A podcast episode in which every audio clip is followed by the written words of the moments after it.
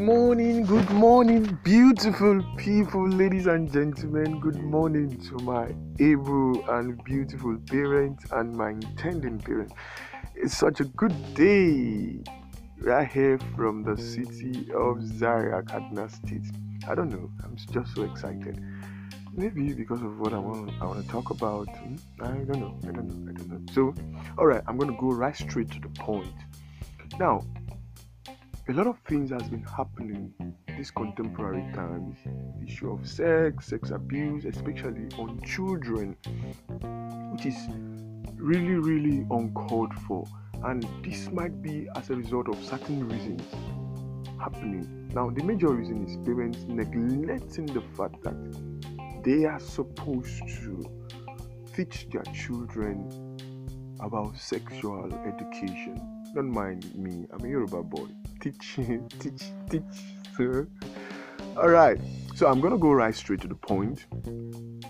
So, what are those reasons why many of these parents refuse to teach their children sexual education? What are your reasons for not teaching your child sexuality education? So, now the capacity to teach our children sexuality education lies dormant until we are intentional about taking responsibility to safeguard our children from the predators lurking around. So, be intentional. That's the major key right here. Now, the, sexu- the statistics of children being sexually abused or molested is increasing every day, all because parents are not rising to take up responsibility. So, it is your responsibility to teach your children sexuality education. So, the age where you tell your child, my friend, keep quiet, rather than enlightening the child about sexuality, is over. In fact, I'm telling you, you'll be surprised how much your child knows about this topic. You better stop living in denial. I've had I've had classes, seminars with children from the age of five, six, seven, and then giving them room to talk about some things. You begin to hear all kinds, especially in classes and how they relate with opposite sex. You will just be surprised. Now, some parents often give some reasons for not teaching their children sexuality education. And now I'm going to talk about those reasons. I'm going to list out those reasons.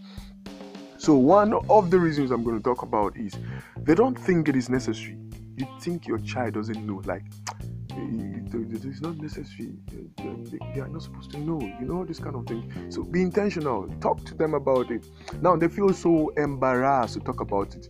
Now, the moment you start discussing or you start making discussion around or you start making the discussion sound dirty, your child may see it as something negative, and this may affect the child's sexual life in future.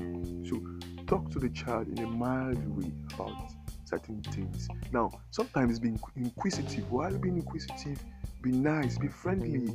Now, one of those characteristics of, of a good parent is you need to be friendly at the same time being firm.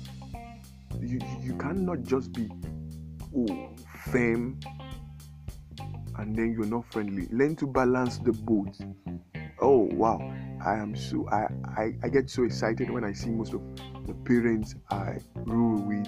They are doing so well, and most of the parenting things I know today is as a result of those practical things I see with parents around me. So I, I'm I'm going to be mentioning their names very soon. okay, now they feel so incompetent in discussing it. So why not look for a certified sexuality educator that can give you information on how to go about it? Look for one. I can also send you materials on how to uh, on how to talk to your kids about sexuality education, and then you can coin it out to your own peculiarity of your children. Okay. Now, some of them are so busy to do it now, if something is important to you, you will mm. find out, you find time out of none. They also think it is not their duty to do it. Then whose duty? You are the number one influence of your child.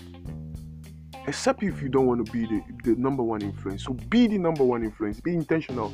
Parenting is not a walk in the park. Don't neglect your children. Now, they feel they are not taught. A lot of parents feel they are not taught about uh, about sexuality education by their own parents. So the excuses my parents did not teach me is not an excuse. My parents did not teach me. My parents did not teach me. That is not more an excuse. Ignorance is not an excuse. So learn these things and teach your children. This also goes to intending parents. Please learn these things and teach your children. So my parents did not teach me is not more an excuse. So some parents believe that they have been a failure themselves.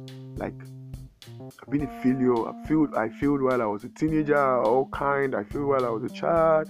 I've been faced with sexual abuse, and then they feel they don't know much to tell their children. So learn about it, and they are not qualified to talk to their children about sex.